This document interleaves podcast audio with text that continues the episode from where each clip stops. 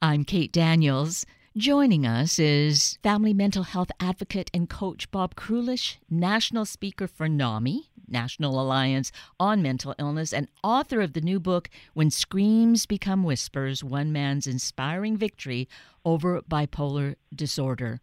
Bob Krulish, good morning, and I am so grateful for you and for the time that you're taking with us this morning to bring more insight and awareness and hope in all in capital letters hope uh, mm-hmm. on this in this area of mental illness and uh, a pathway forward. So many thanks for all of this that you are doing bob. You're so welcome kate. Thank you for having me. So, this book, When Screams Become Whispers One Man's Inspiring Victory Over Bipolar Disorder, really, you, you open your yourself out. It's like you you're spilling out your heart so that people can we the public can get insight. And i think that it helps us to uh, get more awareness on what goes on and having been through that that here you are doing the work that you're doing. So there's that capital H O P E that uh, you you offer all of us I think Oh well, thank you for saying that. I do hope I, I hope that I offer a lot of hope and encouragement to families, and they can see that even somebody like myself who went undiagnosed and untreated for 35 years of my life, that I was able to get finally get properly diagnosed, properly treated, and through a lot of hard work, a lot of mental uh, medical trial and error with medicines and, and therapies.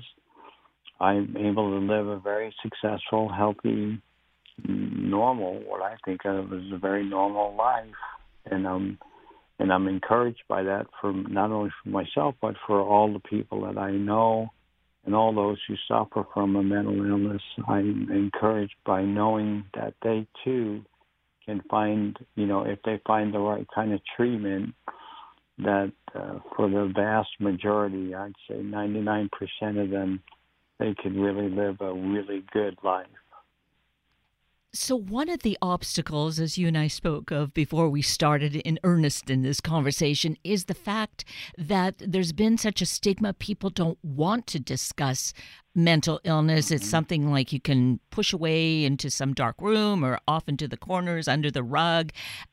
But I feel that we're making some progress in that sense that there have been some instances i think of of uh, simone biles in the olympics you know sitting yes. out on some of her uh, events because she said she she was not able to do it because of her her mental state so that kind of thing a high profile person does help to bring a different lens doesn't it it does. It helps bring a different lens and a different uh, a level of awareness. You know, somebody that popular and somebody that well known.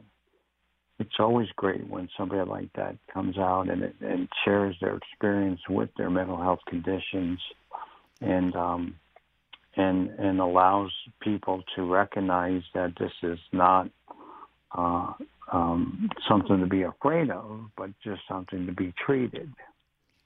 Yes, exactly. And so, on top of everything else, of course, we've been living with this pandemic for now well past a year and a half.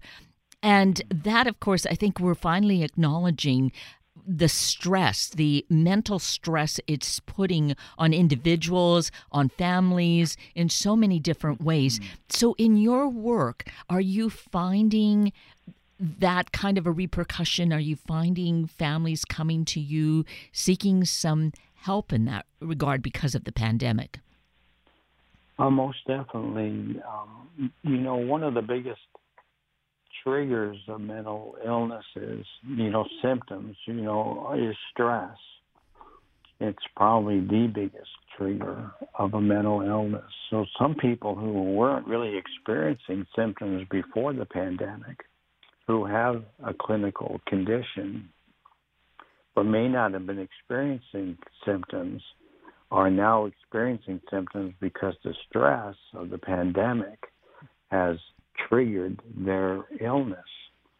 Some, some, a lot of people, the illnesses were lying dormant within them, and and wouldn't have been triggered had it not been for this increased amount of stress.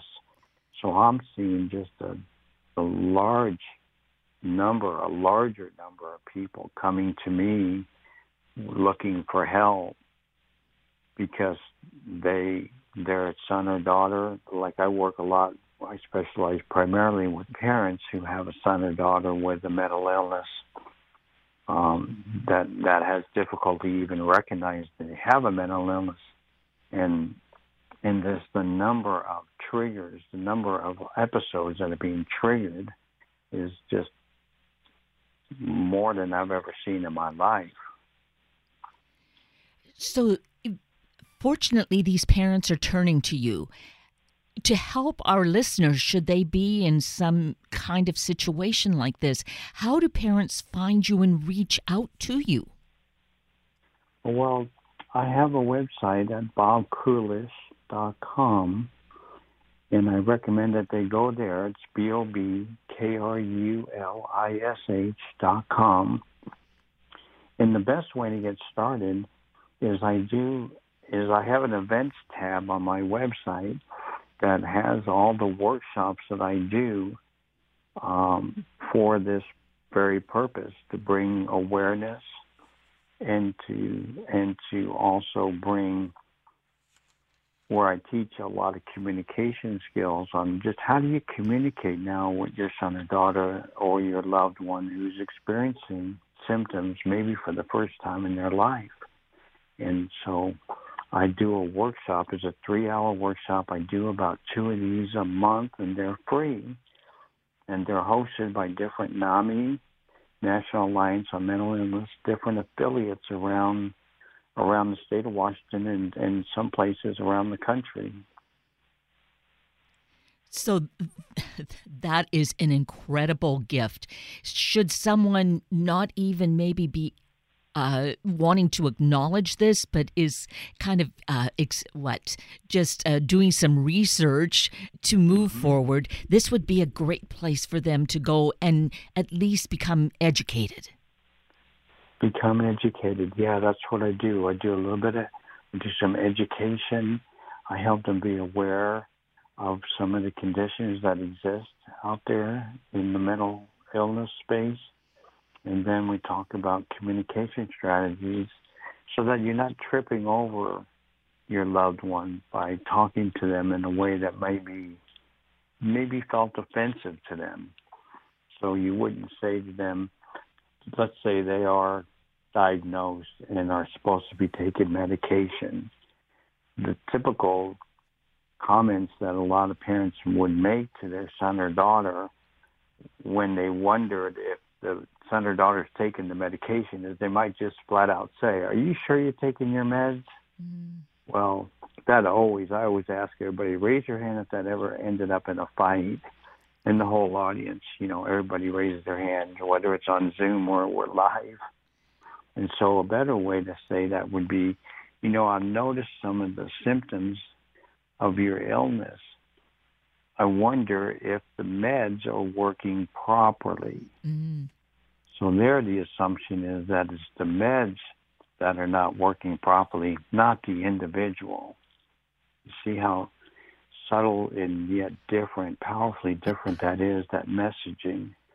So I teach a lot about how to message in a way that's not going to be offensive to the ill loved one as you said that, I was thinking we all need to learn how to be diplomats, be diplomatic yeah. in how we speak, uh, just in general for sure, but certainly in this situation where it's so critical. It's so critical, and it's so just such a heightened amount of sensitivity.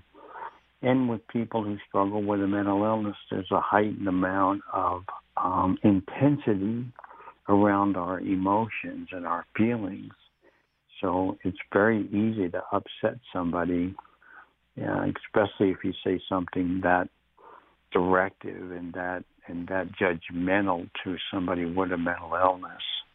So what I teach is really how to be less critical and judgmental in our conversation and more more collaborative and more compassionate in how we say things.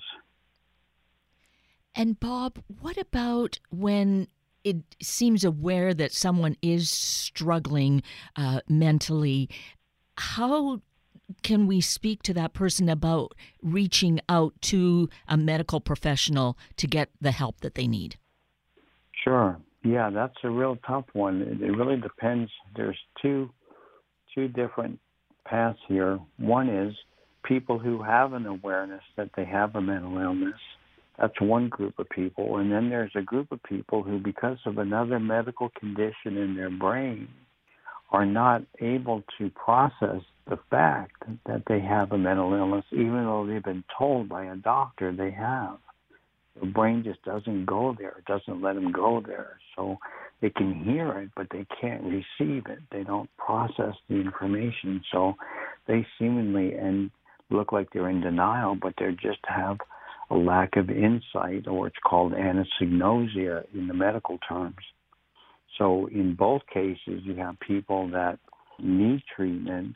Now, the people who are aware that they have an illness, it's a little bit easier to communicate with them because you could just say stuff like, I noticed some symptoms that might be the signs of, of your mental health condition that you might want to go talk to your doctor about. Like in the case of mania with bipolar disorder, one of the hallmark features is pressured speech. The person speaks a mile a minute, and what I call it uninterruptible speech. You can't interrupt them, and they can go on for 10, 15, 20, 30 minutes without really even taking a pause.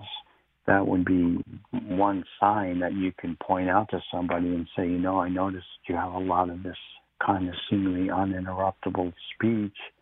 Maybe something that you want to talk to a doctor about. With the people who lack awareness, it's really hard because they could also lack awareness of even their symptoms.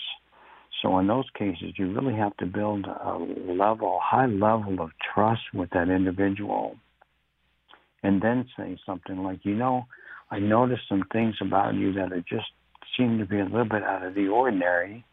I'd like you, as your trusted friend, to go and see a doctor about it. Great. Excellent.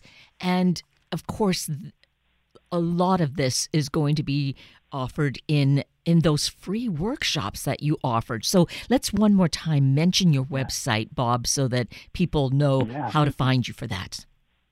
So it's at bobkrulish.com, B O B K R U L I S H dot com. And then there's, I have several things that are really helpful for people there not only the events tab, if you click on the events tab, you'll see all the events that are coming up. I think I have five or six currently published events that are coming up over the next couple of months. And then I have um, another interesting thing that I'd like people to take a look at is something about symptoms. And in there, I, I list several major mental health conditions and I list all the symptoms. So one of the things I think we could do better job in society is just being more literate about what the symptoms are. So it's important to know, like, for example, people say they think they have anxiety disorder, but it's interesting in the medical books, you really have to exhibit signs of enormous amount of anxiousness over a particular topic for six months, actually for six months before you're really properly diagnosed with anxiety disorder. And with bipolar disorder, you would have to exhibit mania for at least a week of really having four or more more manic symptoms going on all the time so sometimes we think a person might be, we see one symptom and we think the person might have bipolar disorder, but really what I try to do on my website is show that it takes a lot of different symptoms before a person is properly diagnosed with something like that. So, a wealth of information there to really help all of us struggling in some way, whether it's ourselves, whether it's a family member, a friend, we can bring that hope to these individuals and to ourselves. Into ourselves, yeah. We hold out for hope for them, and I hope we do. I have never met a hopeless case. It's just really one of finding the proper level of treatment, whatever that may be for that individual. And so I do believe that, like I said earlier, that most people, 99% of people who can find the right treatment can really live a really great life with a serious mental illness like bipolar disorder, schizophrenia, schizoaffective disorder, psychosis, and things like that. And then people that are treated properly with other mental health conditions like anxiety, major depressive disorder, uh, with the right treatment also can live very productive, highly functional lives. I've seen it myself personally, and I've seen it with many, many of my friends and other clients that I have. So, in terms of treatment, and I feel this is an area that is sorely lacking, certainly right where we live here in the in the northwest, but I, I dare say maybe even across the country. But when if we focus here, what is it that we need to move in the direction of the treatment? Because yes, it's lacking, I feel. Yeah, I think several things one is just access to care. It has just become such a huge demand for services in our country and in the Pacific Northwest that we are just not able to absorb the demand. We don't have enough practitioners. And so one of the hard parts about this is that a person may be aware and may be willing to go see a doctor, but then when they try to go get an appointment with a psychiatrist, it might be three, four, five months out before they get treated, before they get seen, and that's just um, that's just sad, you know, that we have that going on in our country and and here in, in, in the state of Washington.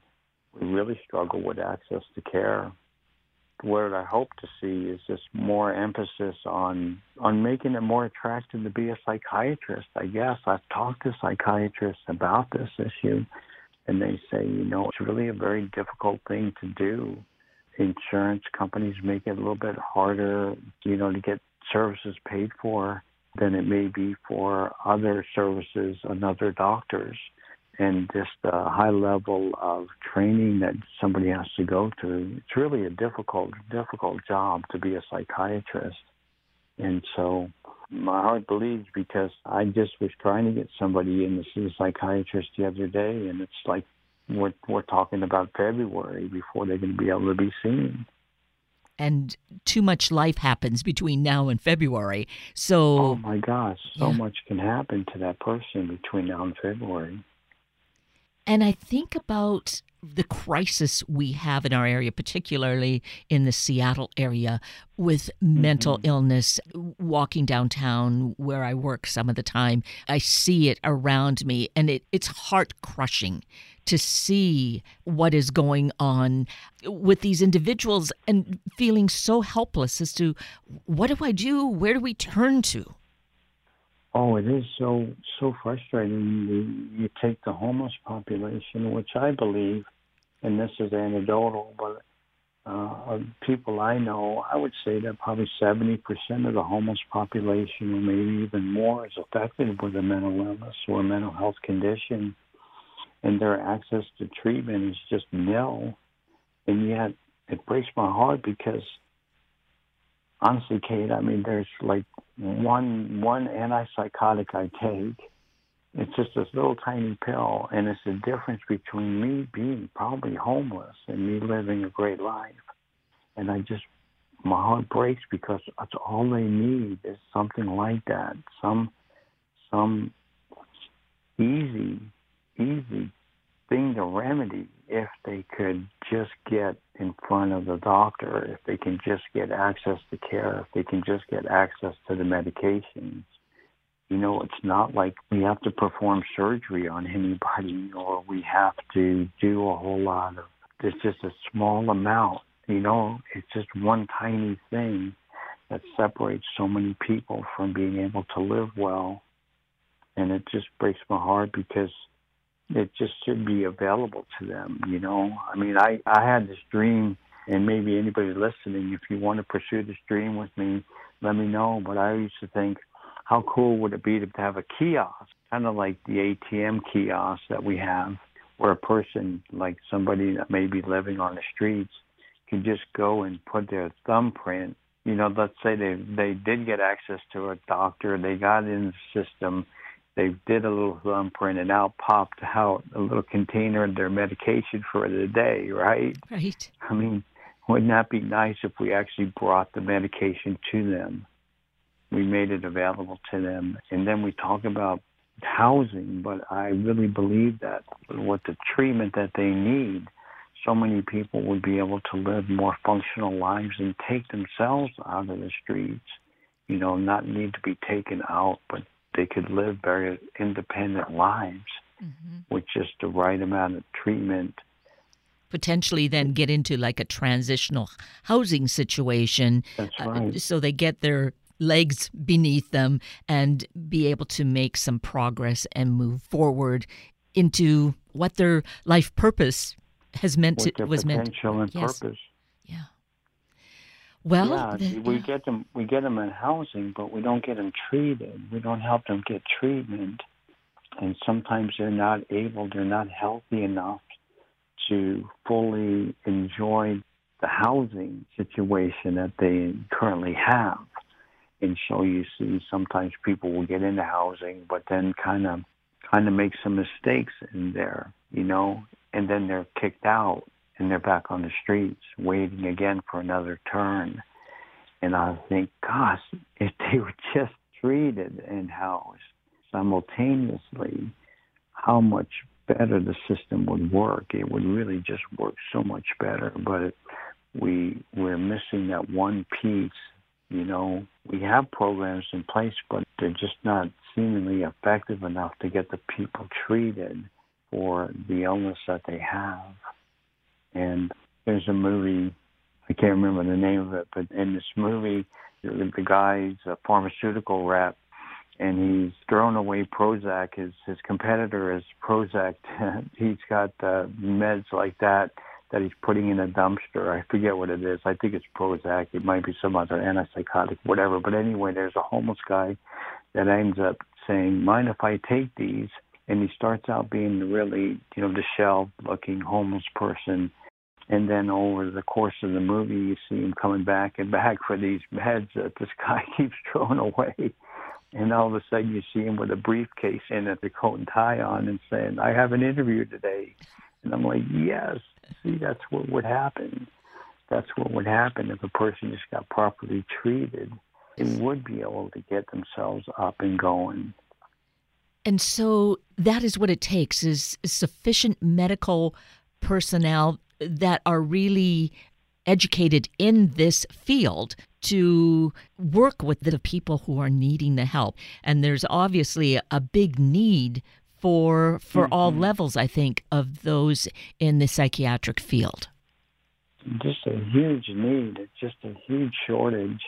And then just delivering those services to people that may not have you know, a car, or they might not have access to go somewhere, or they just delivering services. Period. You know, however however we can do it, you know, make it easier. I mean, somebody I was just talking to was talking about trying to get Section Eight housing for themselves, and the a massive amount of paperwork and difficulty and they were saying this is an educated person saying i don't know how somebody without any kind of formal education would be able to navigate through this whole process.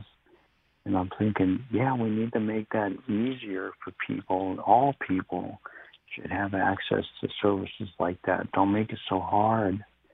Um, some things are really hard to to to to get. And and i as a society, we just could do a better job.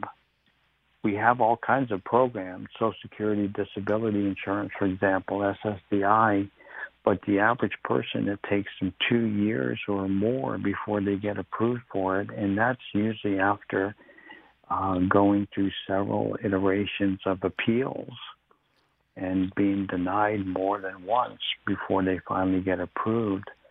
I I just see things like that don't shouldn't be such a you know it'd be nice if they weren't so hard for people, especially people struggling with a mental health condition already. It's hard enough, right? You know. So there's there's room or there's a needed place for advocates to uh, mm-hmm. you know that that a person who is struggling with a mental illness could could know they could go to this place uh, different than the kiosk but similar where they yeah. know that there's someone there who's going to walk with them and help them navigate this because i even for me who i can probably navigate it still is so cumbersome and frustrating so if you add in that layer of uh, of a mental illness uh, mm. it, yes uh, i can see where it would cause a person to just explode explode and give up mm-hmm. you know to just go you know, I tried. You know, I I don't know how many times I've heard people say, "I've tried, I've tried, I've tried," and I'm like, yeah, I understand. I mean, it just takes such a, a considerable amount of effort for people that have very high level cognitive functioning to navigate through some of these programs to get qualified and to get approved to receive some of these services.